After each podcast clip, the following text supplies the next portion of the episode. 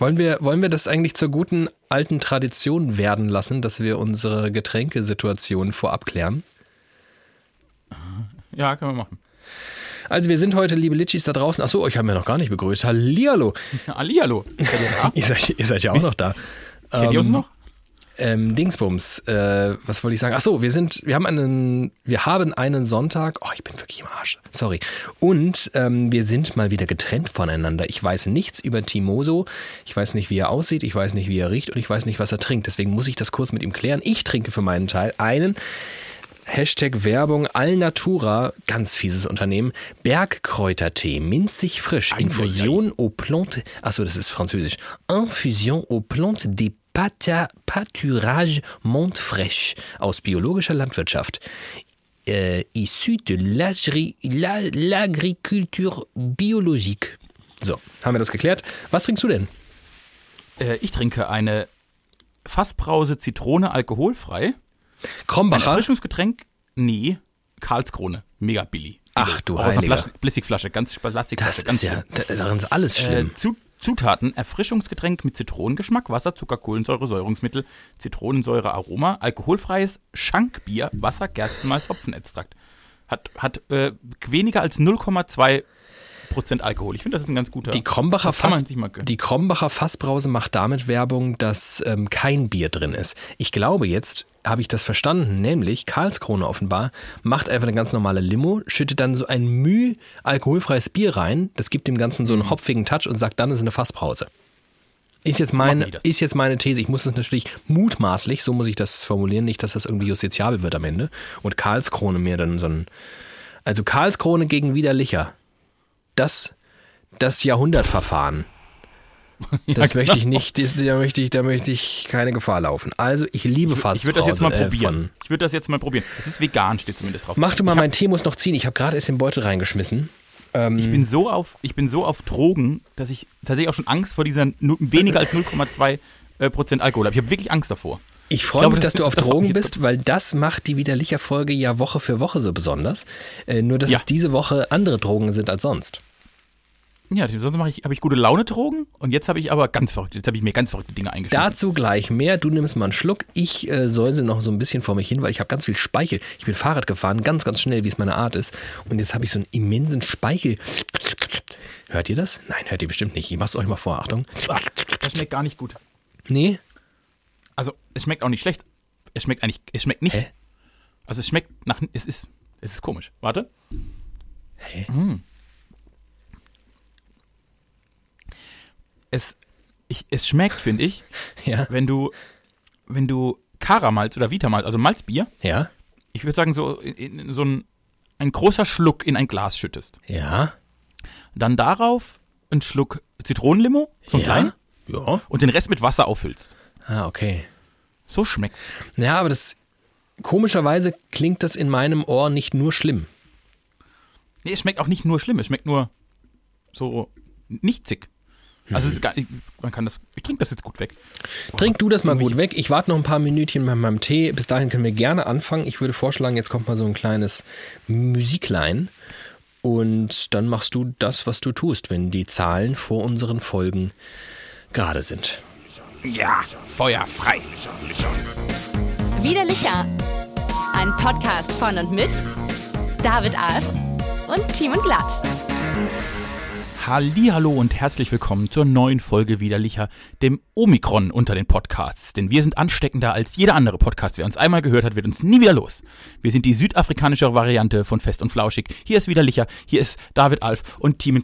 Ich freue mich, dass ihr alle da seid. Hallo, hallo, hallo, hallo, hallo. Hallo, hallo, hallo. Vielleicht sind wir ansteckender, aber offenbar noch, das muss man äh, dazu sagen, vielleicht das Datum, der 28. November ist heute, noch gibt es keine Anzeichen, dass Omikron irgendwie schwerere Verläufe provoziert. Das, ist ja schon mal was. Und das wiederum, finde ich, passt zu uns. Wir sind ansteckend, aber nicht gefährlich. Das stimmt. Wir sind wie Pringles. Ist das nicht klasse? Einmal Ich gepoppt. glaube, ich finde, im Vergleich zu Pringles sind wir, sind wir viel weniger gefährlich noch. Also Pringles, da wirst du fett und eklig und kriegst Pickel. Bei uns kriegst du einfach nur gute Laune. Bei, uns bist du einfach nur fett. weil, man, weil man so viel auf die Ohren bekommt, dass man überhaupt so nichts mehr kommt. Da kommt man gar nichts. Du hast gesagt, es ist der 28. äh, November, das ist natürlich vollkommen richtig. Der Tag der Veröffentlichung dieser Folge, also das ist der Aufnahmetag, ist der 28. Ach du Sonntag, heiliger Bimbam, ja. Der Tag der Veröffentlichung ist natürlich ein ganz anderer. Da ist sogar schon ein ganz anderer Monat, wenn die Folge rauskommt. Das ist in der Tat völlig richtig. Das ist ja verrückt. Da ist der 1. Dezember.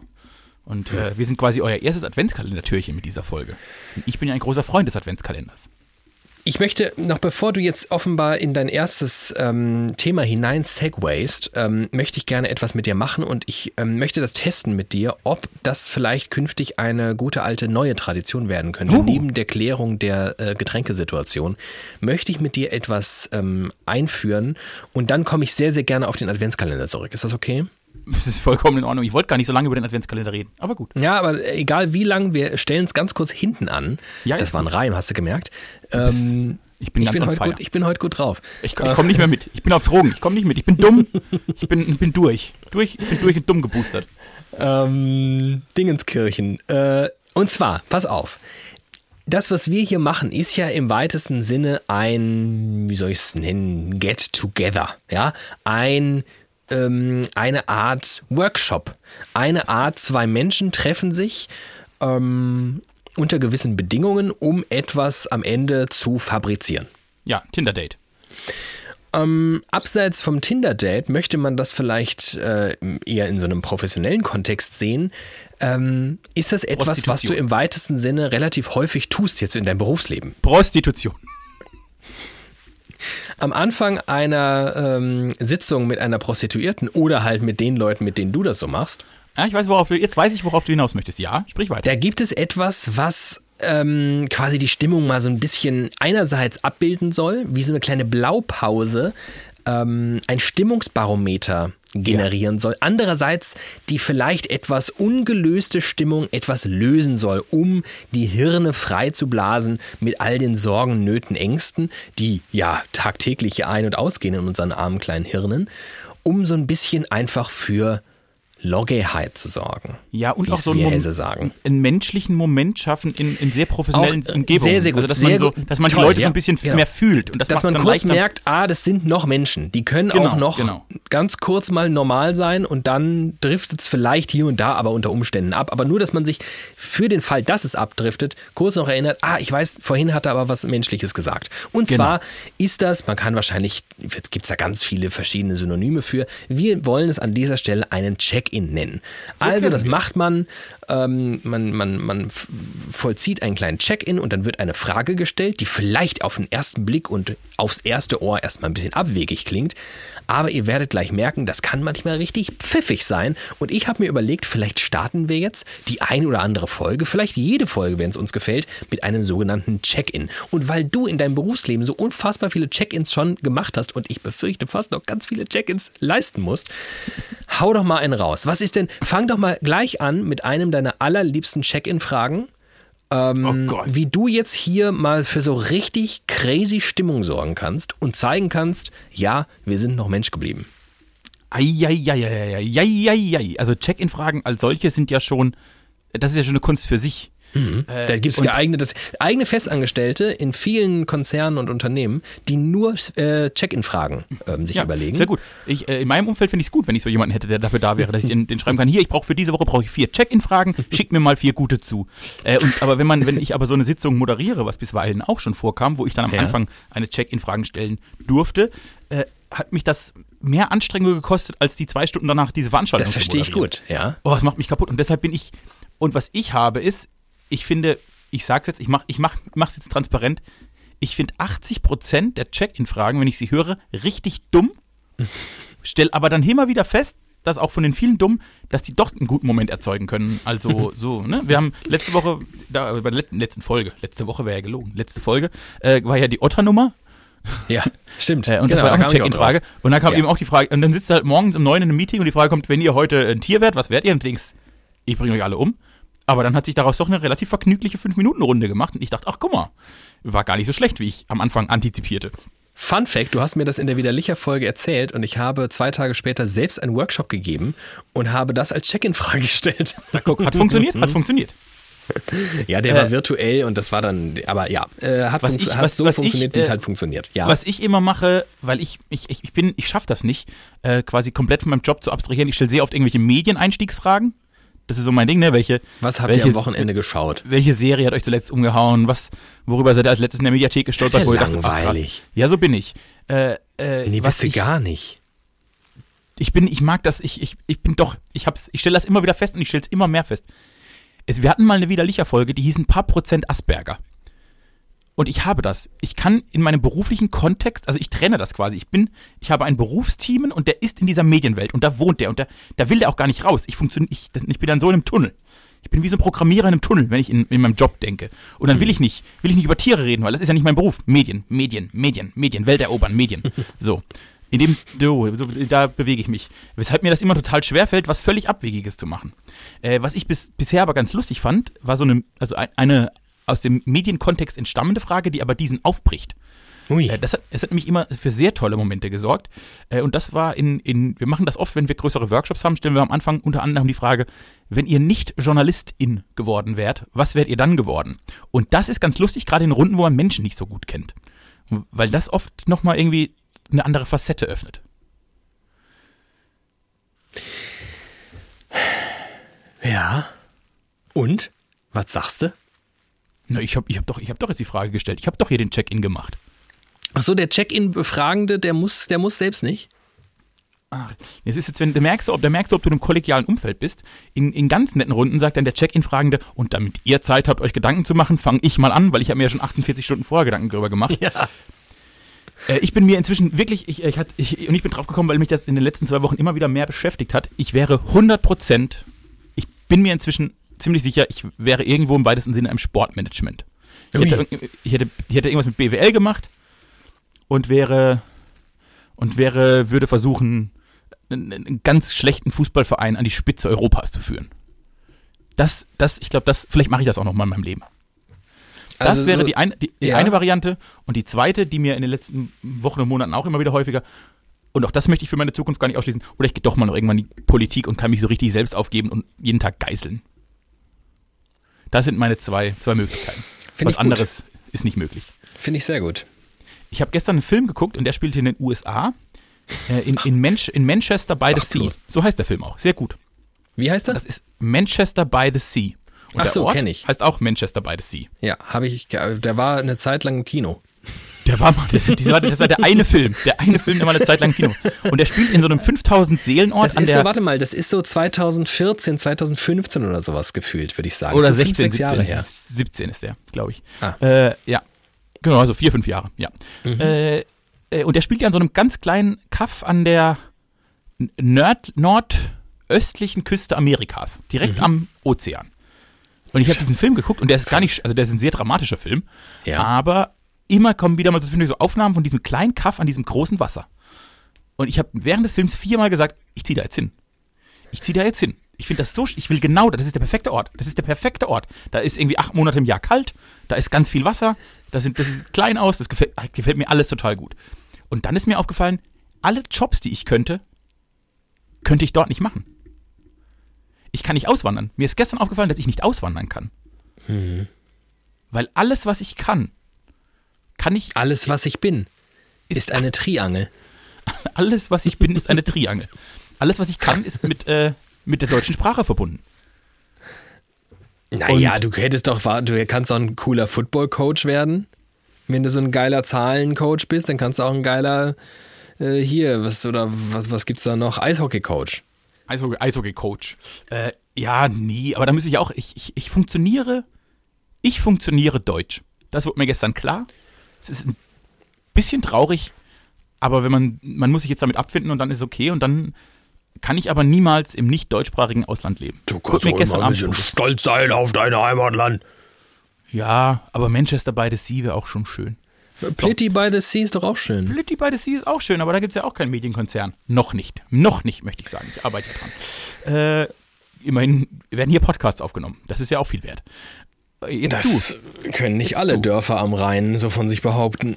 Wobei Jetzt du. inzwischen schaut man sich den Podcastmarkt an, vielleicht doch. du. Stimmt. Wahrscheinlich hat inzwischen jedes Dorf am Rhein einen Dorf am Rhein Podcast. Der zwölfte Dorf am Rhein Podcast aus Ingelheim. So. Also bei mir ist es folgendermaßen. Ich hatte ja ursprünglich mal vor, irgendwie ins Rechtswesen hineinzustarten, in die Juristerei und habe Jura studiert. Das war gar nichts. Ähm, relativ bald festgestellt, das ist wirklich kompletter Quatsch, weil ich zehre da nicht, und das äh, war der Fehler, den ich begangen habe, ich zehre da nicht hinreichend von meinen Talenten. Ich hätte das irgendwie machen können und wäre so ein halbgarer Jurist geworden, aber äh, ich habe festgestellt, einfacher, Spaß äh, äh, ähm, bringender und insgesamt wahrscheinlich ein bisschen erfüllender wäre eine Tätigkeit, die mir von vornherein irgendwie liegt. Und ich habe vorher, vor diesem Studium, ja noch einen Zivildienst machen müssen. Fand das ursprünglich mal ganz schlimm. Ich glaube, das hatte ich hier im Podcast sicherlich das ein oder andere schon mal erzählt und habe das irgendwie im Gesundheitswesen gemacht, im Rettungsdienst. Und das hat mich derart mit Sinn vollgestiftet, dass ähm, ich hätte nicht derart viele Wartesemester aufopfern müssen, mh, ziemlich sicher Medizin studiert hätte. Ich glaube, ich wäre ein ganz guter Arzt, weil ich glaube, ich, Ich kann ganz glaube- gut mit Menschen. Ich glaube, du wirst ein ganz guter Arzt. Ich glaube das auch. Ich, wär, ich, wär, ich glaube, ich habe die nötige, ich habe die nötige ähm, Diskrepanz im Hirn aus relativ empathisch und relativ direkt. Abge abgefuckt. abgefuckt relativ abgefuckt und Leuten sagen, was jetzt Sache ist. Ähm, und ich glaube, in manchen Situationen kann das hilfreich sein. Ich glaube, ich wäre so ein ganz guter Hausarzt. Weißt du, ich wäre, ich glaube, ich wäre nicht so einer im Krankenhaus. Dafür, nee, aber so ein Hausarzt, ähm, der, der so seine Pappenheimer hat, die zu ihm kommen. Nee, ich, hätte dich jetzt, ich hätte dich jetzt als Chirurg eingeschätzt. Ja, nee, auf gar keinen Fall. Chirurgen sind ja so Handwerker. Auf gar keinen Fall. So Auf Metzger gar keinen. Fall. Ja, nee, das müssen, das sind so, das sind so Haudegen. Nee, nee, nee. Ich habe so ja, knallhart, das ich knallharte super- Burschis. Ja, ich hab, also, nee, nee, nee, nee. nee. Nee, Ich glaube, nee, du wärst wär ein so richtig guter Arzt. Du wärst ein richtig guter Arzt geworden. Danke. Ähm, und wahlweise, äh, und das ist halt jetzt die Frage. Ich hätte ja, also ich, ich, ich sicher war, ich muss mein Jurastudium beenden und dann habe ich quasi die nächst leichtere Abbiegung genommen, Journalismus und im weitesten Sinne irgendwas mit Medien, weil liegt mir halt total voll easy. Keine Wartesemester, mache ich einfach piff, paff, puff, bin im Radio. So ungefähr lief's, ne? Ähm, die Option hätte ich ja in dem Gedankenmodell nicht gehabt und hätte dann also jetzt wahnsinnig viele Wartesemester fürs äh, Medizinstudium ähm, absolvieren müssen und hätte ja in der Zwischenzeit irgendwas anderes tun müssen. Wahlweise mich für eine andere Abzweigung entscheiden müssen. Und das wäre die andere Alternative, die deutlich weniger sinnstiftend wäre, aber ich glaube, ich wäre auch richtig gut da drin, ein Verkäufer. Irgendwas, ich lass, lass mich irgendwas verkaufen. Autos, Motorräder, wo- äh, bevor, du das, Wasserskis. ges- bevor du Äh, das gesagt hast, bevor du das gesagt hast, habe ich mir gerade überlegt, wir könnten das Spiel jetzt noch umdrehen und für den jeweils anderen noch ein Berufsbild wählen. Und dann hätte ich dich jetzt nämlich, ich habe mir das gerade überlegt und gedacht, ich, du bist, ich hätte dich als Verkäufer. Auch so, wenn du, wenn du keine Seele mehr hättest, wärst du der perfekte Genau. Versicherungsmakler. Ja, ja, Bei so ja. Omas sitzen und denen erzählen, Auf Mensch, Frau Fall. Müller, Frau Müller, ne, ja, Sie sind schon 98, aber wenn Sie jetzt eine Lebensversicherung, man weiß ja auch nie, was im Alter noch passiert. Das hättest du, also wenn du Ich Seele, glaube, ich verkaufe den Leuten alles. Und mein großes Problem ist mein Gewissen. Und deswegen äh, sitze ich in der ARD und verkaufe den Leuten nur gute Inhalte. richtig gute Inhalte. Deine Gebühren für gutes Programm. Danke dafür. Ja, so ist es nämlich ungefähr. Also äh, genau das wären die beiden Optionen. Also mit Gewissen ausgestattet, wahrscheinlich ein ganz passabler Arzt. Ähm, aber ich hätte mich auch ganz schön durchklotzen müssen. Ne? Allein diese ganze Zeit. Ich bin ja auch so ein fauler Typ, wie lange ich hätte warten so. müssen. Dieses Studium auswendig lernen. wahrscheinlich wäre ich doch ein Autoverkäufer gewesen. Wahrscheinlich wäre ich dann mit 40 Koks abhängig und irgendwo in der Grütz. So also alles gut Yuppie. gegangen. So ein Ist richtiger alles gut gegangen. Ja, genau. Ja, geil. Nee, alles gut gegangen. Ach, guck mal. Ich fühle mich Es richtig kann übrigens sein, ich, ich bin auch richtig eingecheckt. Es kann übrigens sein, liebe Litschis, dass ihr es heute ein bisschen rascheln hört. Ich habe so ein bisschen raschelige Klamotte an. Wenn ihr mich sehen könntet. Warte mal, pass mal auf. Timi, ich mach mal kurz ein Foto von mir.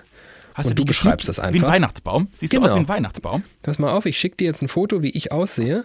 Ist ja auch der erste Advent heute. Das habe ich antizipiert und habe mich dementsprechend angezogen, wie die Analogie musst jetzt du leisten. Warte mal. Pass auf, da kommt's. Oh, da kommt ein Foto. Heieieiei. Nee, du siehst, jetzt siehst du wirklich aus wie. Also ich mache das Bild jetzt komplett. fünf Tage die Woche Autoverkäufer, arbeitet zwölf Stunden und schwatzt den Omas irgendwelche viel zu großen SUVs auf. Ja. Und am, am Wochenende fährt er mit seinen ehemaligen Fußballfreunden, weil Fußball haben sie aufgehört, aber die alten Herren, ne, die früher zusammen so eine Fußballgang waren, machen dann immer so einen Radelausflug. Die haben alle ein Fahrrad und dann fahren die damit so drei, drei Ortschaften ab und halten überall an und trinken ein Bier. Ja. Die sehen so aus wie du jetzt. Ich bin äh, von oben bis unten in Neon gekleidet, in sündhaft teure Funktionswäsche, die leider allerdings für so Podcast-Aufnahmen nicht so ganz äh, günstig ist, weil sehr raschelig.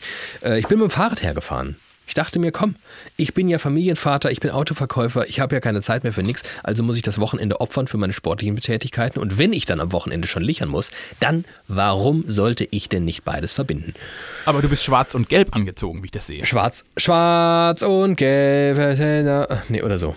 Und schwarz und gelb finde ich ja aus, aus Gründen eine ganz tolle Farbmischung. Weil du äh, Jürgen Klopp-Fan bist. Nein, weil der FV Germania Blittersdorf, Ach so. der Fußballverein, der mir ja niemals das Fußballspielen beibrachte und ich es trotzdem gemacht habe, der hat die Vereinsfarben schwarz und gelb. Also wenn du jetzt heute mit dem Fahrrad nach Blittersdorf fahren würdest, auf den Sportplatz gehen, wärst du der bestgekleidetste Mann. Ich habe das ja auch eigentlich mal vor. Ich will das ja mal machen.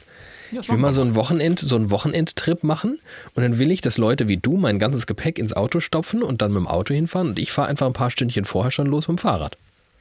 Und Pletti und Frankfurt, das ist ja jetzt gar nicht so schlimm. Pass mal auf, wie weit wären das? 170 Kilometer, ich meine, das machst du doch Aber auf einer auch- Arschbacke.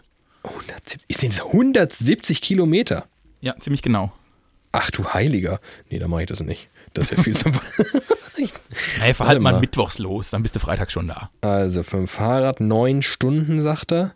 174 Kilometer. Ach du Ja, aber guck mal, wenn du da jetzt drei Etappen draus machst. also ich traue mir zu, das mit dem 20er Schnitt zu fahren. Würde ich, würde ich jetzt, Stand jetzt könnte ich das, glaube ich, leisten. 20er Schnitt. Ja, gut, das wäre schon immer noch ganz schön, ganz schön lang, muss ich mal sagen. Wäre ich schon so an die neun Stunden, mache ja auch ein Päuschen. Neun Stunden bräuchte ich schon. Nee, mach zwei Etappen draus. Machst du mittags noch ein paar- machst du eine Nacht Pause wo, soll in ich, wo soll ich? In Mannheim. Oh, Mannheim wäre ist genau Mitte. die Hälfte. Ja, Waldorf. SAP. Ist ja bodenlos. Was soll ich denn da? Da ist ein großer Ikea, da kannst du in einem Bett schlafen. Oh Mann, das ist ja ein merkwürdiger Start in diese Folge. Du wolltest eigentlich über Adventskalender sprechen, aber irgendwie auch nicht. Du wolltest nur sagen, es gibt sie und du findest sie klasse. Ich wollte sagen, es ist der 1. Dezember, da beginnt Adventskalender und ich finde sie klasse. Ich weiß gar nicht, ob ich dieses Jahr einen bekomme. Ich befürchte ja irgendwie, ich weiß, das ging alles schon wieder so wahnsinnig schnell. Gefühlt war gerade noch, gerade war noch Pandemie, es ist immer noch Pandemie und ich habe kein Zeitgefühl mehr. Ich habe lange überlegt, ob ich einen mache. Oh, das, ja, und dann hast du dich dagegen entschieden. Und dann, und dann ist mein Ohr explodiert und ich liege kaputt da und denke, ach komm, Erzähl doch mal den armen kleinen Litschis, was mit deinem kleinen Öhrchen passiert ist. Da ist ja wirklich, das ist ja einfach, hat ja von jetzt auf gleich beschlossen, nee, ich mache hier nicht mehr mit. Ich bin raus. Mein- Macht mein- euren Scheiß allein. Also es ist jetzt Sonntag. Am Donnerstagmorgen bin ich aufgewacht, bin aufgestanden und dachte so, oh, irgendwie mein Ohr zugefallen. Das äh, passiert bisweilen morgens mal. Bin ich duschen gegangen, wie ich das jeden Morgen so mache und komme aus der Dusche und denke, jetzt ist das Ohr nicht nur zugefallen, jetzt ist ja sogar noch Wasser drin. Das ist ja heute nervig. Und habe dann so da rumgeschüttelt und all- alles, was man halt so macht, wenn man denkt, das was. Und da hundertmal reingepustet, wenn man denkt, hier, das Ohr muss mal wieder frei werden. Stellt sich raus, nee, wird immer schlimmer. Und dann äh, ging das einen halben Tag, hatte ich das Gefühl, und es wurde immer äh, massiver, dass mein Ohr mit Watte ausgestopft wäre. Als würde man da immer mehr Watte ins Ohr stopfen. So hat sich angefühlt, den ganzen halben Tag. Und dann hat es irgendwann nach dem halben Tag gekracht. Und dann habe ich, dann hab, dann, dann hat sich angefühlt, als hätte ich so eine Polizeisirene im Ohr. Und dann haben die Leute mit mir geredet und das war irgendwie so blechern. Dann haben sie eine halbe Stunde später mit mir geredet und dann war es so dumpf. Also irgendwie hat mein Ohr alles gehört und alles unterschiedlich und das war, eine, das war die, der nächste halbe Tag. Äh, Das wurde am Abend dann auch besser, da habe ich wieder halbwegs normal gehört. Dann hatte ich nur noch ein permanentes im Ohr. Äh, Und da weiß der gemeine Ohrfreund, eieiei, äh, das könnte ein Tinnitus sein. All das führte dazu, dass ich am nächsten Morgen zum Hals, Nasen und Ohrenarzt bin, der äh, mich da untersucht hat und dann muss ich einen Hörtest machen und dann kam auch raus, dass ich auf meinem rechten Ohr jetzt 20% schlechter höre als auf dem linken. Das ist ja schon mal eine Menge. Genau, und dann, wenn man das, wenn das quasi so rapide abstürzt, das Hörverhalten, dann spricht man von einem Hörsturz. Das heißt, ich hatte äh, am Donnerstag auf meinem rechten Ohr einen kleinen, weil es geht noch viel schlimmer, es gibt auch Menschen, die verlieren nur so 40 bis 60 Prozent ihres Hör... Dann ist es ein richtiger Hörsturz. Ich hatte nur so einen kleinen Hörsturz mit einem anschließenden kleinen Tinnitus. Und seitdem bin ich auf Drogen. Das ist alles in allem sehr unschön. Muss Ach, man das mal gehört, so auch, sagen. das gehört auch dazu. Das Zu gehört dazu zum, Älter, zum Älterwerden. Ja, ich dachte, ich dachte irgendwie immer, dass, dass das einfach, dass der Kelch an mir vorbeigeht. Das ist einfach- Du, du hast ja auch gar keinen, du hast ja gar keinen Hörsturz. Ja, ich habe ja auch keinen, aber ich habe dafür andere Dinge. Ich habe lauter Dinge. Dieses Jahr, Alter, wie, wie viel krank ich dieses Jahr schon war. Ich war dieses Jahr so viel krank wie in den letzten, ich glaube wirklich, und das ist jetzt nicht übertrieben, wenn ich sage, in diesem Jahr war ich so viel krank wie im letzten Jahrzehnt nicht. Bei mir Ja, war es eigentlich andersrum. Ich war ganz wenig krank. Und ich, äh, ich glaube, es hat sich jetzt einfach alles gestaut und ist dann in einem Ohr implodiert. Die Steigerung von krank ist ja bekanntlich tot. Das, äh, und davon sind wir ja beide noch ein Stück entfernt. Und ich habe diese Woche eine Erkenntnis gehabt, die mich ganz kurz ein bisschen schockiert hat. Irgendwie ging das an mir vorbei. Also ich gehe fest davon aus, dass es nicht an dir vorbeigegangen ist, weil du bist da mehr im Metier. Aber mich hat heute, äh, nee, vor ein paar Tagen, der Tod von Diego Maradona ein bisschen schockiert. Ich habe irgendwie nicht mitbekommen, dass er gestorben ist. Vor einem Dreivierteljahr oder so? Was, was war denn? Was hat er denn? Warum? Wo ist er denn? das war ein, ein kleiner, äh, äh, abhängig von allem, von wem man abhängig sein kann, überdimensional dicker Mann. Ich glaube, dass das eine Nein. Mischung ist, die, die einfach so ein kleines Herz, so ein kleines Kämpferherz auch irgendwann überfordert. Oh, war der ja- hatte das- wirklich ein Kämpferherz. Ja, der hat auch, also der ist, also der, der ist auf 30, seit 30 Jahren ne, schüttet der alles in seinen Körper, was man in so einen Körper reinschütten kann. Also, da, dass da nicht, dass da nicht lange was bei rumkommt, ist auch klar. Also, Ich den hab gesehen? das Der war so überhaupt richtig nicht- fett. Ja, ja, der war so eine kleine Kugel. Genau, der war eine Kugel, der war einfach rund. Der, wurde, der, hat, der war so ballverliebt, dass er irgendwann ein Ball wurde. Sagt man ja so. Andere Leute verlieben sich so sehr in ihren Hund, dass der Hund irgendwie entweder sich in sie verwandelt oder umgekehrt. Genau. Und bei ihm war das halt beim Fußball der Fall. Aber lustig, weil es ist wirklich, also es ist halb lustig, aber trotzdem irgendwie bemerkenswert, dass das komplett an mir vorbeiging. Ich habe den Tod Dabei von habe Diego Maradona. dazu getwittert. Da siehst du, sehe ich mal, wie, wie gut du meinen Twitter-Feed Das verfolgst. siehst du dann offenbar. Aber ich, es muss ja irgendwie ein Zeitraum gewesen sein, in dem ich generell, also ich nehme jetzt mal an, dass nicht nur du den Tod von Diego Maradona vertwittert hast, sondern dass es vielleicht noch den einen oder anderen Weg sonst hätte geben können. Es war in den Medien, möchte man sagen. Verrückt. Ich, ich, war da, ich war definitiv nicht in den Medien.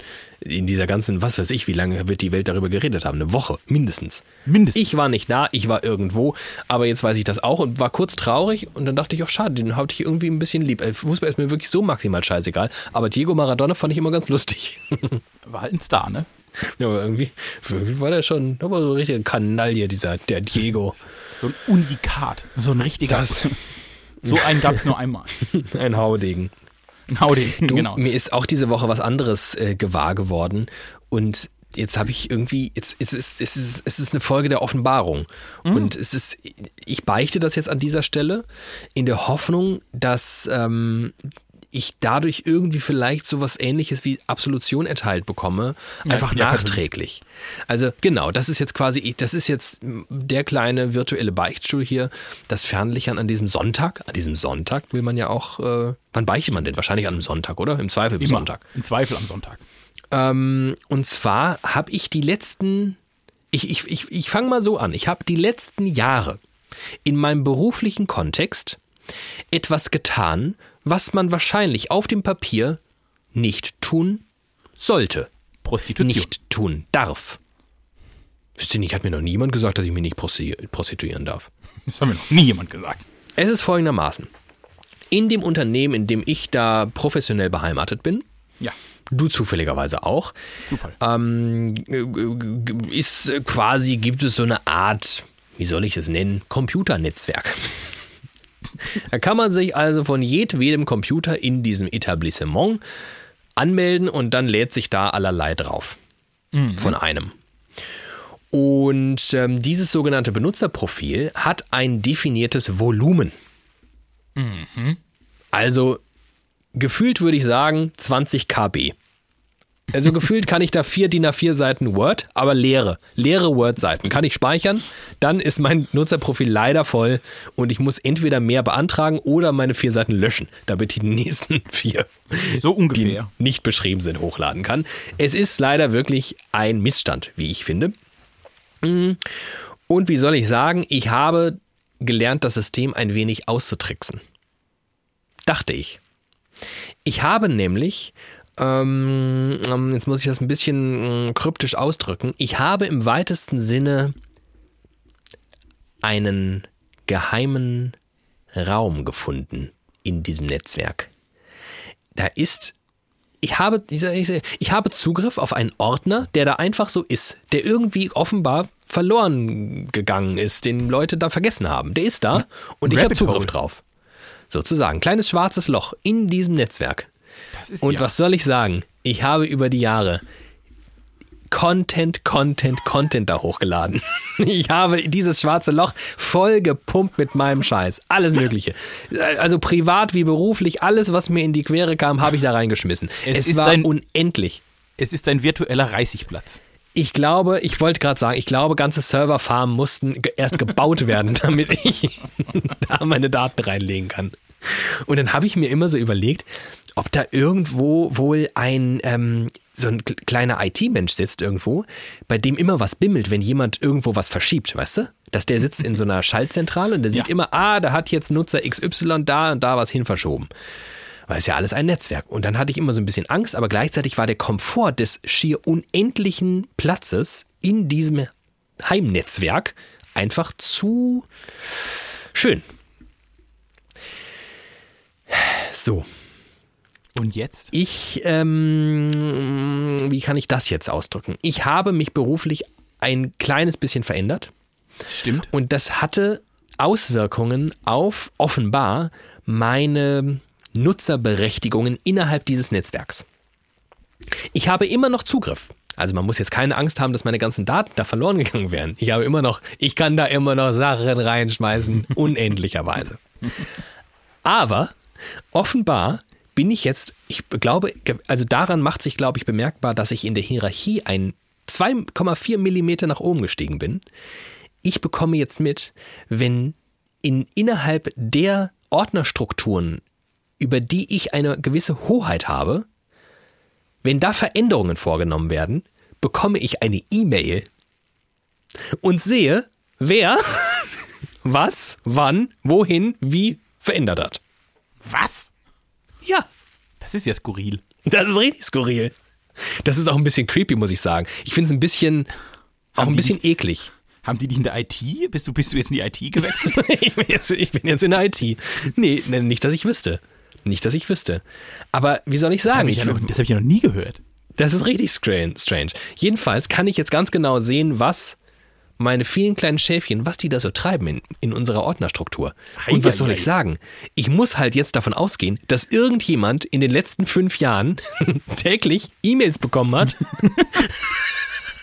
weil ich meine ganze Scheiße in diesen Ordner reingeworfen habe. David, Bill, David Alf hat Kinderbilder 89 bis 96 verschoben. Scheiße.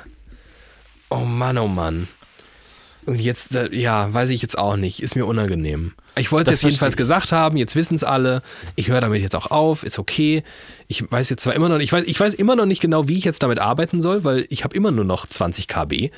Ähm, aber irgendwie wird mir schon eine Lösung. Ich nehme einfach künftig meinen eigenen weiß nicht, Festplattenrekorder mit oder so.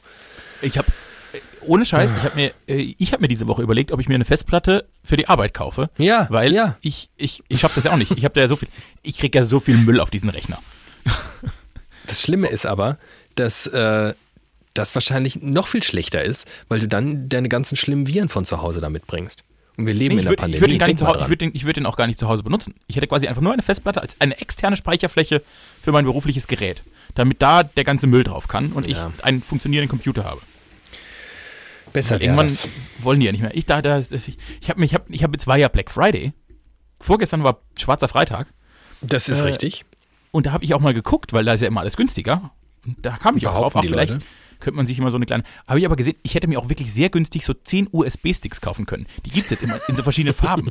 Ich, glaub, ja. es gibt, ich glaube, es gibt einfach noch Firmen, die vor 15 Jahren groß ins USB-Business eingestiegen sind und jetzt auf Milliarden Sticks liegen. Das sind einfach, einfach Lagerhallen voll USB-Sticks, weil wer benutzt denn noch USB-Sticks? Es ist wirklich eine berechtigte Frage. Es ist wirklich ja auch und einfach, jetzt, ich, jetzt, ich, geh mal zehn, hab, jetzt geh mal zehn Jahre zurück. Ich meine, das war das Heiligste. Also, ich hatte so fünf Jahre in meinem Leben. Da waren USB-Sticks das wichtigste Konsumgut.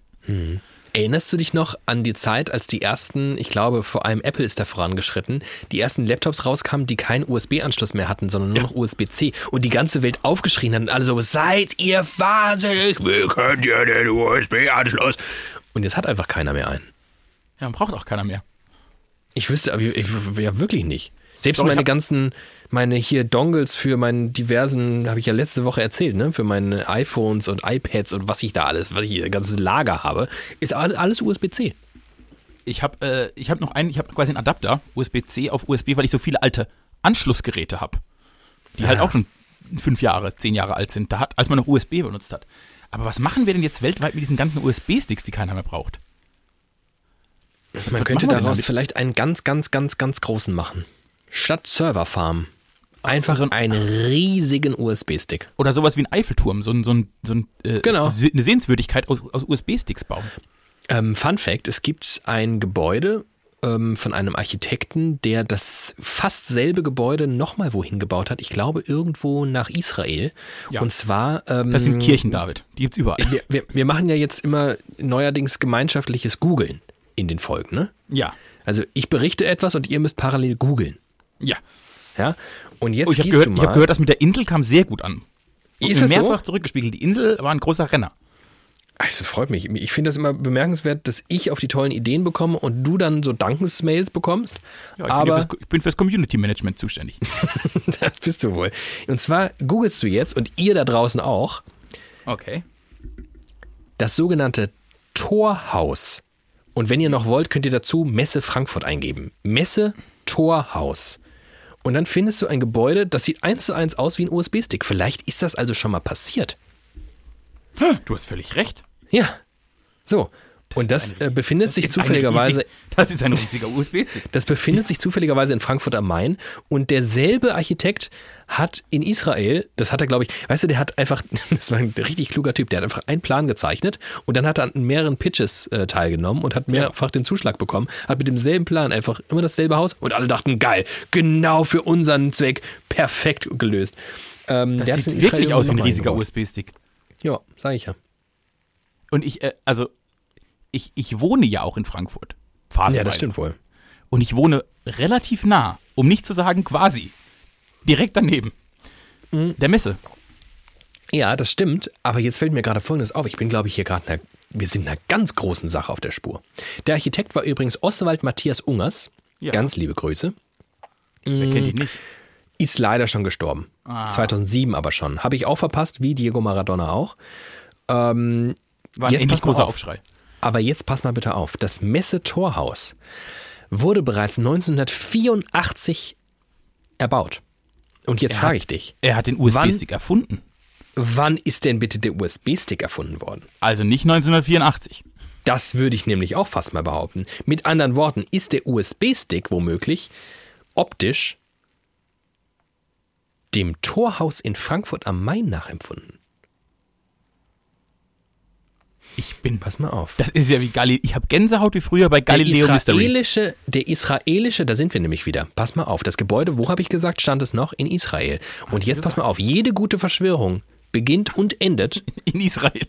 in Israel. Der israelische Ingenieur Dov Moran, geboren 56, gilt als Erfinder des USB-Sticks. Ist ja auch geil. Alter, der lebt noch. Stell dir mal vor, du bist der Erfinder des USB-Sticks. Wie geil bist du denn drauf? Den er ist der mit seiner geboren? Firma, 56? Der ist noch relativ jung, ja. Der ist so alt wie mein Papa. Der hat mit seiner Firma äh, M-Systems, also den USB-Stick, entwickelt. Ende 2006 wurde M-Systems äh, für, das rätst du gleich, an die Sundisk Corp verkauft. Sundisk kennt man. Ja, das kennt man. Ähm, 2006 hat er erst den USB-Stick. Ich hätte gedacht, der ist älter. Der hat also gnadenlose 22 Jahre nach dem Bau des Torhauses den USB-Stick erfunden, den er eins zu eins diesem Haus nachempfunden hat, was zufälligerweise auch in Israel steht. Und Zu- jetzt du verrätst du mir mal. Zufall, sagst du jetzt. Zufall. Und jetzt verrätst du mir mal Folgendes. Jetzt mal ganz kurzer Sprung, aber trotzdem spannend. Du weißt ja, für wie viel Geld ungefähr, du hast so ein grundsätzliches Gefühl dafür, für wie viel Geld so große Unternehmen oder Erfindungen oder was auch immer so verkauft werden. Ah, du Also, meinst jetzt sowas wie äh, Facebook kauft für x Milliarden Instagram. Genau, oder irgendwie irgendeine komische Virtual Reality Nummer wird gekauft und Ja, sowas. Oder ja. irgendjemand kauft äh, Deliveroo oder sowas. Ne? Was sind da so, äh, schmeiß mir mal so Summen rum, die, die da so in den Kopf kommen. Geht jetzt darum, wann quasi die Firma, des, die Erfinder des USB-Sticks an Sandisk verkauft wurden? Ja, ich will von dir wissen, für wie viel Geld? Äh, kannst du mir sagen- 2006. 2000 es war, also die, die Verkaufe war 2006.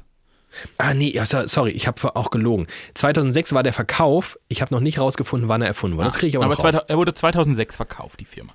Äh, hm, 2006 war das ja noch nicht so, so gehypt wie jetzt. Ich würde sagen Das ist gerade mal 15 Jahre her. 800 Millionen. Nicht schlecht. Aber 1,6 Milliarden. Ah, okay, ist doppelt. Aber ich denke, mir, Alter, der USB-Stick, der hat ja wirklich, wie du gesagt, der hat die Welt regiert. Alles war auf USB-Sticks. Alles. Aber- die, das aber- ganze Wissen der Menschheit war auf USB-Sticks. Ja. Und gerade mal 1,6 Milliarden Euro ist euch das wert? Ihr Idioten. Hätte ich das gewusst, ich hätte mitgeboten. Hier steht leider nicht, wann er das, wann er das erfunden hat. Also, ich sag mal so, wenn da draußen irgendwelche Litschis sind, die irgendwie ähm, kleine InvestigativreporterInnen in sich spüren, anders als wir zwei, wir sind nämlich faul und auch keine Journalisten, dann könnt ihr der Sache ja mal auf den Grund gehen. Also warum wurde 1984, und ich nenne George Orwell an dieser Stelle äh, nicht, Warum wurde 1984 das Torhaus in Frankfurt am Main und mutmaßlich auch irgendwo in Israel gebaut? Und ein israelischer Erfinder hat den USB-Stick eins zu eins dieser Form entnommen. So, könnt ihr mal bitte für mich ganz kurz. Danke. Das ist eine ganz So, große ja. Nummer. Das, ist eine ganz äh, große Nummer. das hätte ich jetzt nicht gedacht, dass wir en passant einfach mal sowas wieder aus dem Boden stampfen. Klasse. Ich bin überwältigt und begeistert. Du hast schon mehrfach darauf angespie angespielt, dass heute Sonntag ist. Ja. Und Sonntag ja der Tag des Herrn und ne, alles Katholiken und Bums Bums. Ich habe vor kurzem ein Lied entdeckt. Äh, und du kennst mich ja, ich konsumiere Musik äh, vor allem über den Text. Und ich habe Ja. das Lied gehört und es klang irgendwie ganz okay und dann fing der Text an. Ich dachte, oh, der fängt ganz gut an. Und dann hatte dieses Lied eine Zeile, die mich so glücklich gemacht hat, dass ich mich wirklich so ein bisschen Schock verliebt habe. Und zwar äh, ist das Lied heißt Dussmann. Dussmann. Und der Künstler, der das singt, heißt Betteroff. Beides Dinge, von denen du noch nie gehört hast. Nee, muss ich, aber Dussmann kommt mir sehr bekannt vor. Das ist doch ein Einkaufshaus. Dussmann irgendwo hier, das Kulturkaufhaus äh, Kaufhaus Dussmann in Berlin. Kenn Ach, ich. das kenne ich nicht. Jedenfalls heißt das Lied Dussmann. Äh, und in diesem Lied kommt äh, folgender Vers vor. Gott hat diese Welt an sieben Tagen erschaffen. Und so sieht das hier auch aus. Wie gut ist denn das? Das ist ziemlich gut. Ich, meine, ich glaube, jetzt sehr hier gut. 31 Jahre über den Planeten und habe schon sehr auf die biblische Geschichte gehört. Ich bin wirklich sehr katholisch erzogen. Aber auf den Gedankengang kam ich noch nie. Gott hat diese Welt an nur sieben Tagen erschaffen und so sieht das hier auch aus. Also, äh, hier schließt sich aber auch der Kreis und ich glaube, wir sind wirklich in dieser Folge einer ganz großen Verschwörung auf der Spur, weil ähm, der Gründer der Dussmann Group, ja, auf die ja dieses Lied sicherlich abspielt, Bestimmt. ist Peter Dussmann. Ja. Und Peter Dussmann ist 2013, also sieben Jahre, und wir wissen alle um die Bedeutung der Zahl sieben, sieben Jahre nach dem Verkauf des USB-Sticks an Sandisk gestorben. Habe ich übrigens auch nicht mitbekommen. Also, jetzt sag mir mal, warum kriege ich denn das alles neuerdings nicht mit? Warum kriege ich denn diese ganzen Tode nicht mit? Warum hat mir denn keiner gesagt, dass Peter Dussmann gestorben ist? Fake News. Alles Fake News. Du bist, So. du lässt, weil du dich, weil du Und ich stelle hier nur Fragen. Ich stelle hier nur Fragen. Den Rest wenn du müsst ihr euch halt mal überlegen. Wenn du dich halt nur von Systemmedien und Staatsmedien, äh, da kriegst du ja die Wahrheit gar nicht mehr mit. Da kommt ja nichts. Die bringen ja nichts. Die bringen ja die richtigen Geschichten. Bringen die gar nicht. Also müssen Peter ja, die sind ja auch gesteuert. Jedenfalls, Aha, das ist ja alles spannend. Der, was der alles gemacht hat. Weißt du, was Peter Dussmann alles gemacht hat mit seiner, mit seiner Firma Dussmann? Nee. Ja, lustig. Catering, Sicherheitsdienste, Gebäudetechnik, Seniorenwohnstifte, Natürlich. das Kulturkaufhaus Dussmann, kenne ich sehr, sehr gut, schöne Größe. Mm, Reinigungsdienst. Und Heimpflegedienst. Sag mal, der Peter Dussmann, was hatte der denn? Der war ja völlig verrückt. Also gut verrückt. Geboren in Rottweil, ganz liebe Grüße gehen raus. Baden-Württemberg. Alle großen, Ja. alle großen Männer kommen aus Baden-Württemberg. Und wo sterben alle großen Männer aus Baden-Württemberg? In Berlin. In Monaco. Natürlich, das sind die ganz großen. Aber jetzt, also ich finde, ich bin dir unheimlich dankbar, dass du mir diese Information des Kulturhauskaufhauses gibt, gibst. Denn in diesem Lied geht es die ganze Zeit um das Verhältnis von Kultur zu Menschen. Und jetzt Ja. macht das natürlich völlig Sinn, dass das Dussmann heißt. Und ich habe mich jetzt vier Wochen lang gefragt, wieso dieses Lied Dussmann heißt. Ja, du hättest, äh, wie ich damals im Volontariat, auch eine Station machen müssen im Hauptstadtstudio, weil du warst ja auch schon immer ein sehr, sehr guter Journalist, so wie Ich bin ich. wirklich ein sehr guter Journalist. Und ähm, da ist es quasi fußläufig zum Kulturkaufhaus Dussmann. Und wenn man sich dann mittags da mal ein bisschen was zu essen holt, man hat nämlich keine Kantine, da muss man da so rumschlawenzeln, dann läuft man immer an diesem Kaufhaus vorbei. Das Lied beginnt auch damit, wenn Dussmann aus der vierten Etage springt Ja, und an der dritten an den Romanen vorbei. Ich glaube, so geht's weiter. genau. Und dann irgendwie im, im Vinylkeller landet. Das macht Da gibt es nämlich ganz viele Bücher, aber es gibt auch ganz viel anderen Schnickschnack, auch so to- tolle Geschenke. Ich habe zum Beispiel im Kulturkaufhaus Dussmann zu jener Zeit, als ich dort äh, meine Volostation beim Hauptstadtstudio der ARD gemacht habe, einer Freundin, bei der ich zu der Zeitpunkt gelebt habe, weil ich musste ja irgendwo in Berlin, dummerweise, ich hatte, ich hatte wenig Freizeit, die musste ich ja trotzdem irgendwie schlafen verbringen, habe das in ihrer Wohnung getan, sie war zu dem Zeitpunkt nicht da und ich habe ihr ein kleines Geschenk machen wollen und habe im Kulturkaufhaus Dussmann, und da kriegt man so lauter so, so Quatsch, so, so netten Quatsch. So ich habe ihr ein, ein Pizzaschneider gekauft. Kennst du? Diese Roller? In Form eines Rennradfahrers. Das ist ja der Hammer. ist das denn verrückt? Also das Kultur. So, und da hat der, da hat der Peter Dussmann, der richtig, also muss ich sagen, à la Bonheur. Peter Dussmann aus Rottweil. Du bist auch ein großer. Ich weiß nicht, ob der noch sagen würde aus Rottweil oder aus Monaco.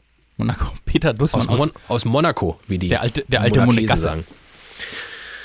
Ach Gott, Leute, was wir hier heute raushauen, ich Was sag's ist denn das euch. für eine Folge? Ich, Ist es verrückt? ich habe gerade gedacht, so einen hatten wir noch nie. Meinst du, das liegt am Check-in?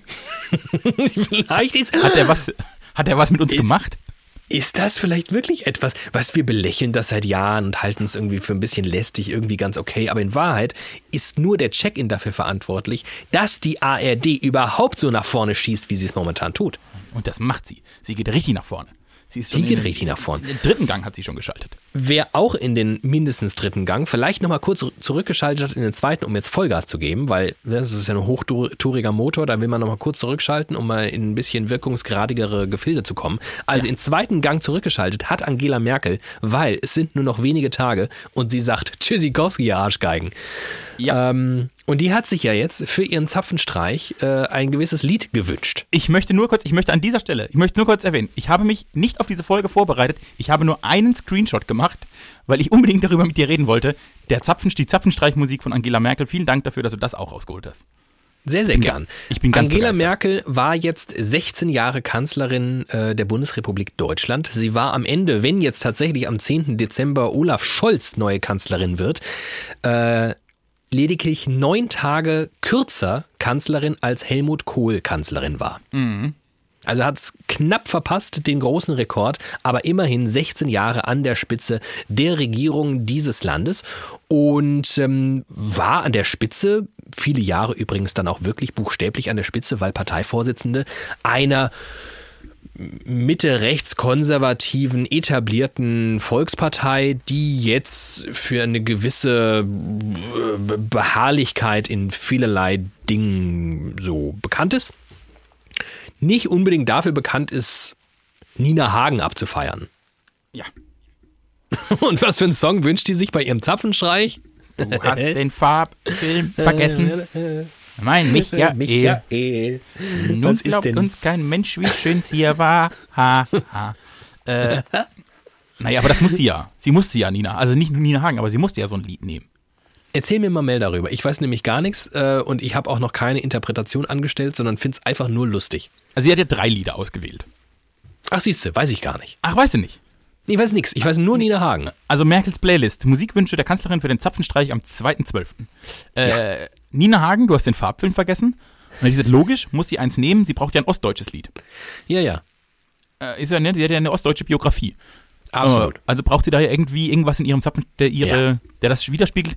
Dass sie da, ich hätte jetzt eher, ich hätte jetzt eher mit Ja.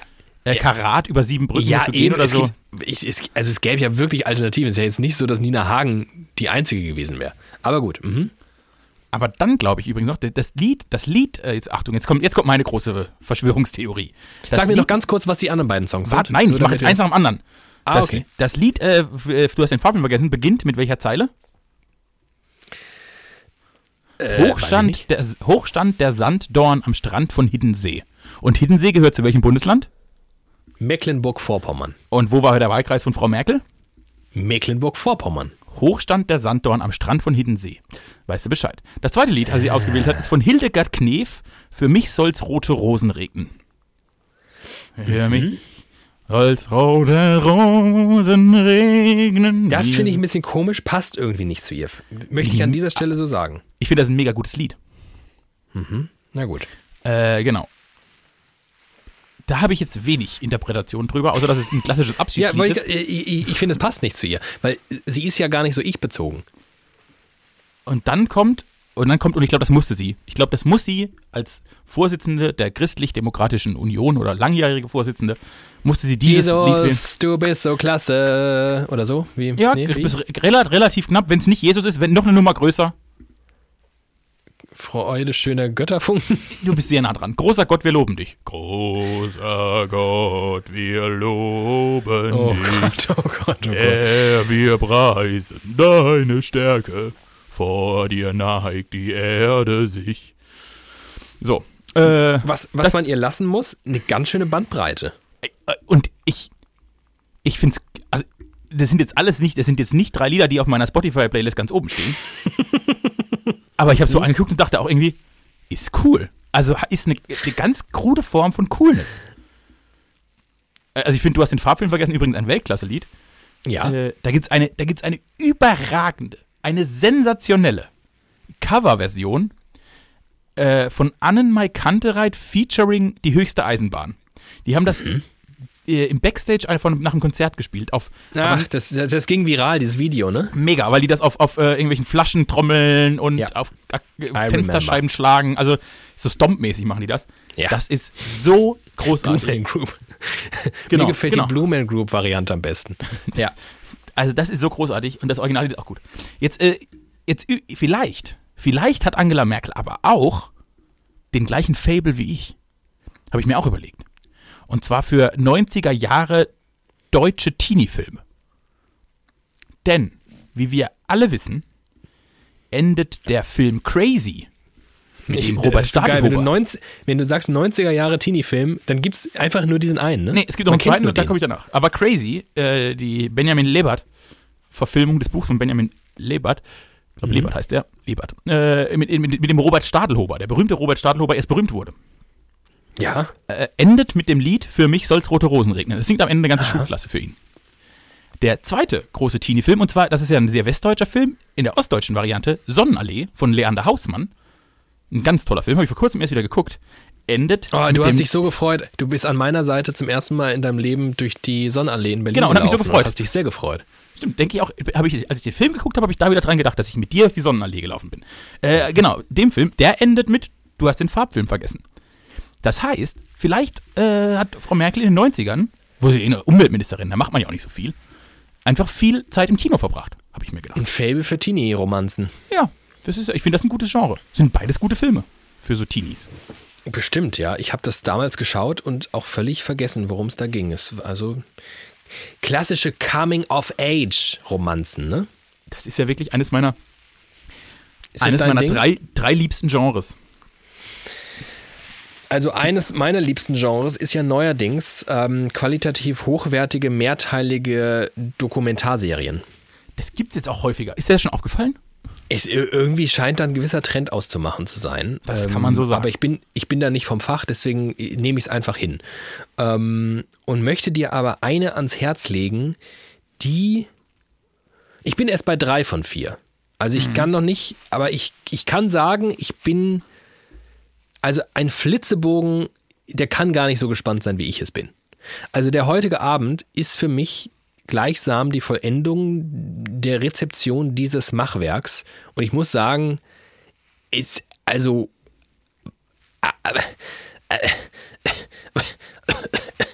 Unfassbar. Pass mal auf, soll ich dir mal droppen, was die Erschaffer dieser vierteiligen. Ich denke also, Alter, vier, ihr habt aus dieser Story vier Folgen gemacht. Andere hätten einfach eine 20-folgige, dreistaffelige Netflix-Serie draus gemacht. Aber vier Folgen. Ah, eine Stunde. Die ist das Konzept Krieg irgendwie bekannt. Ich hörte davon, kam häufiger mal vor. Ja, es kam, äh, kommt ja dummerweise immer noch häufiger mal vor. Und stimmt, ähm, nun sind wir ein Land, das da auch schon mal irgendwie zugange war. Ja, hier und da. Und wir haben gesellschaftlich, das spürt man. Man spürt, dass dass das immer noch nachwirkt, im Guten wie im Schlechten. Und wir halten uns gefühlt häufig gern so raus, aber inzwischen immer mehr auch nicht, aber machen immer noch so eine, und wenn es auch nur so eine marketingtechnische Gratwanderung aus, ja, wir sind irgendwie da, aber wir machen da ja quasi nur, wir, wir bilden da so Polizisten aus, wie sie am schlausten durchs Periskop gucken und so, ne? Ja. Worauf ich hinaus will, man hat nicht so ein richtiges Bild davon, wie Krieg eigentlich dieser Tage so ist, außer wahrscheinlich ganz schlimm und so und so Drohnen und so. Aber was, was, was geht ab? Wie ist das?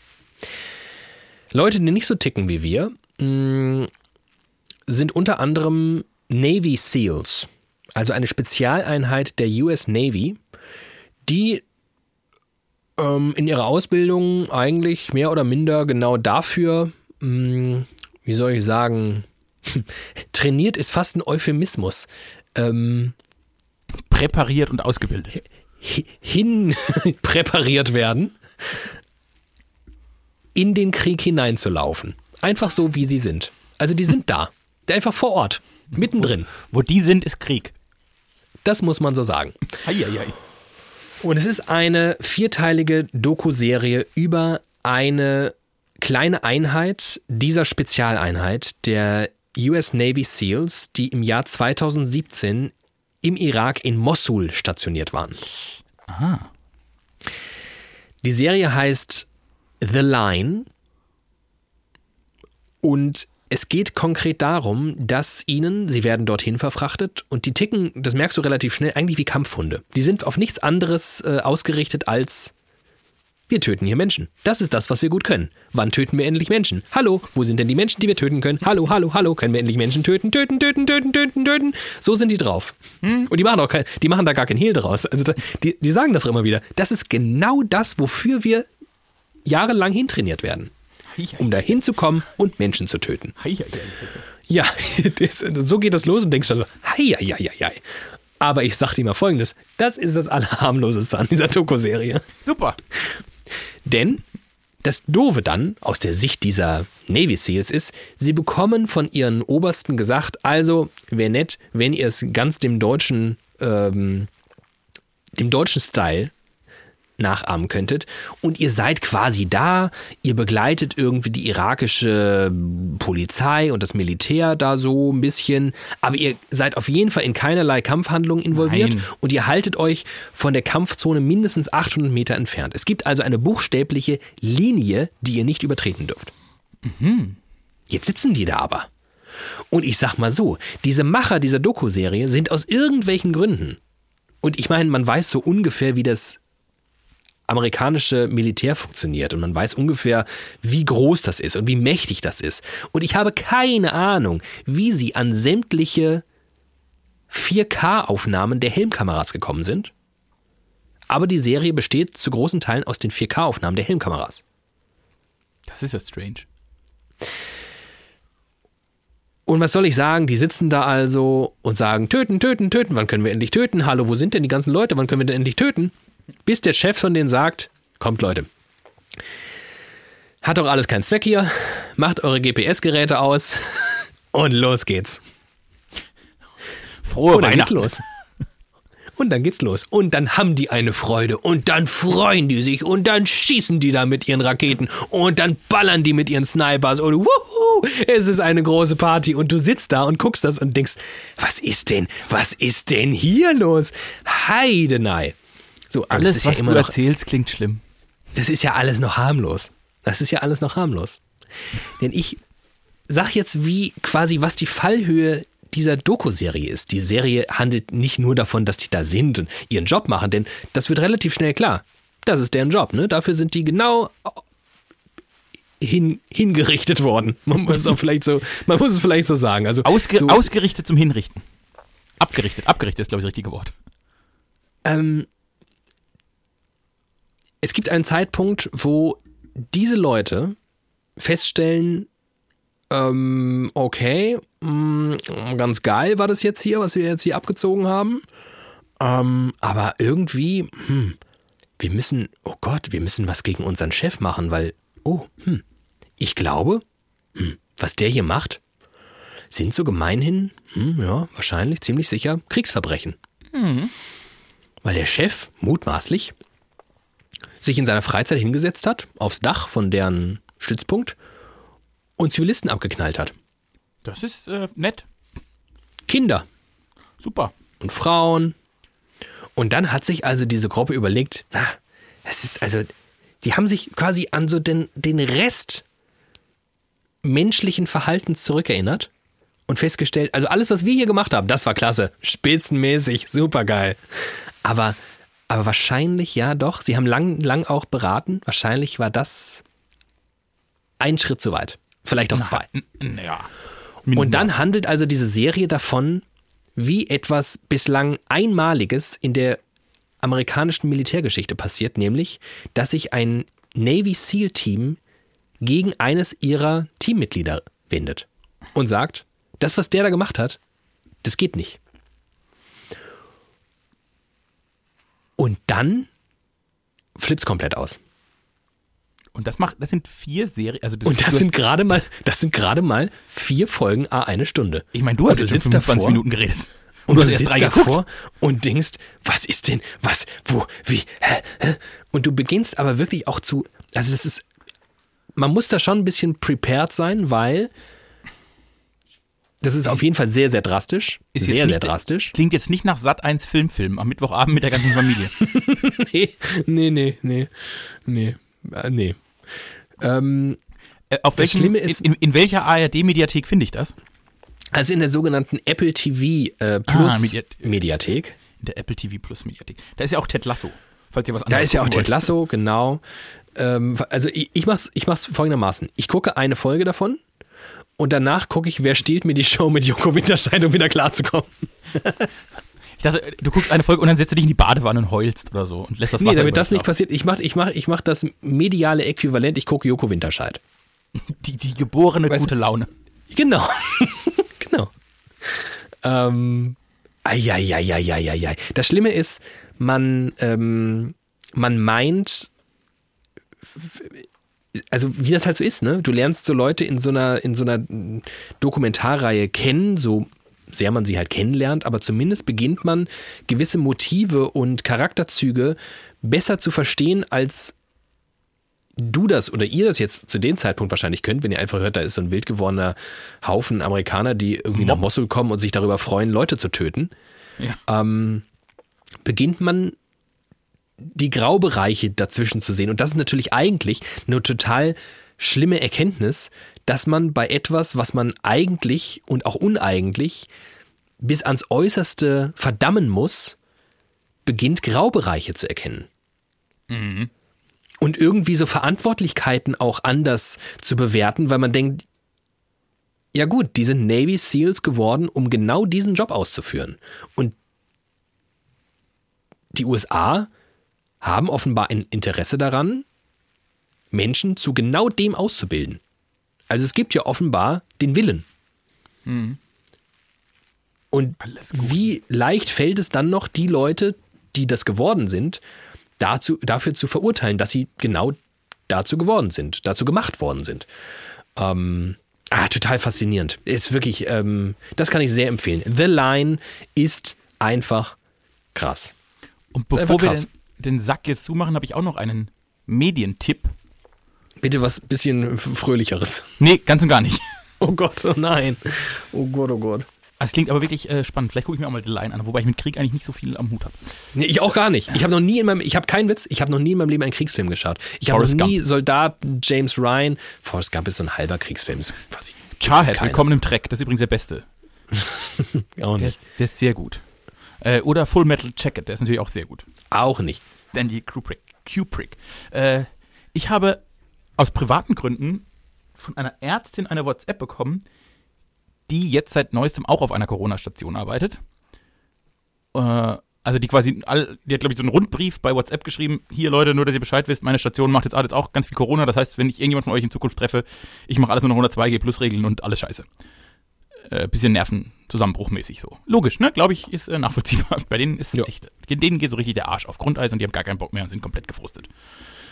Äh, und eine ähnliche Geschichte erzählt in diesem, in so einem Nachwuchspodcast, ich glaube, der heißt Baywatch Berlin, von so ein paar aufstrebenden Künstlern, äh, in ihrer Freitagsausgabe, die geht nur sechs Minuten. Die heißt Vermeidbares Leid. Und äh, da lesen die nur einen Text von einem Intensivpfleger auf einer Corona-Station vor. Und das war bisweilen äh, auch sehr beklemmend. So wie so eine Serie. Also wenn man, wenn man, wenn man das, was ich beschrieben habe, ungefähr den Gemütszustand nur auditiv vernehmen möchte, weil man irgendwie das gern beim Autofahren oder beim Wäsche sortieren oder sowas hätte, auf dem Weg zum Bäcker, so sechs Minuten oder beim, Ja, auf, auf dem ja, Weg zum perfekt. Supermarkt, sowas. Wenn du da mal, wenn du mal richtig, richtig schlechte Laune auf dem Weg zum Supermarkt willst Oh Gott. und denkst, oh komm, leck, leck mich jetzt alle am Arsch, ich hasse die Welt. dann Gott, hört euch mal schlimm. Die sechs Minuten vermeidbares Leid bei Baywatch Berlin an, kam am Freitag raus. Hui, möchte der Mensch dann nur sagen. Hui. Ja, hui, sage ich jetzt auch. Und äh, Brauchen wir jetzt Ja. eigentlich einen Checkout? oh, ey, gibt's das auch? Nee, man macht nie einen Checkout, aber man macht immer eine Reflexion. In Ach so, nee, die mit Check-in okay. beginnen, kommt am Aha. Ende, was war gut, wie war es heute, wie hat sich das für euch angefühlt? Ja. Und Okay. David, wie fandest du es? Gib uns mal, gib uns mal Feedback, uns beiden. Ich gebe uns mal Feedback. Ich fand das heute eine heitere Runde, bis jetzt vielleicht zu diesem Ende, wofür ich jetzt uns zwei aber gar nicht verantwortlich machen möchte, sondern schlichtweg die Welt, die halt auch mal unheitere Momente mit sich bringt. Ähm, ich habe gespürt, dass wir ein bisschen länger als vielleicht hier und da in der Vergangenheit gebraucht haben, um mal aus dem Knick zu kommen. Vielleicht ist für dieses ganze Check-in-Erklären ein bisschen zu viel Zeit bei draufgegangen, Ja, obwohl ich ja. sehr dankbar bin für die Erfahrung, ähm, den Check-in hier hinein zu befördern, als kleines Werkzeug uns mal ein bisschen zu öffnen oder als Menschen zu zeigen.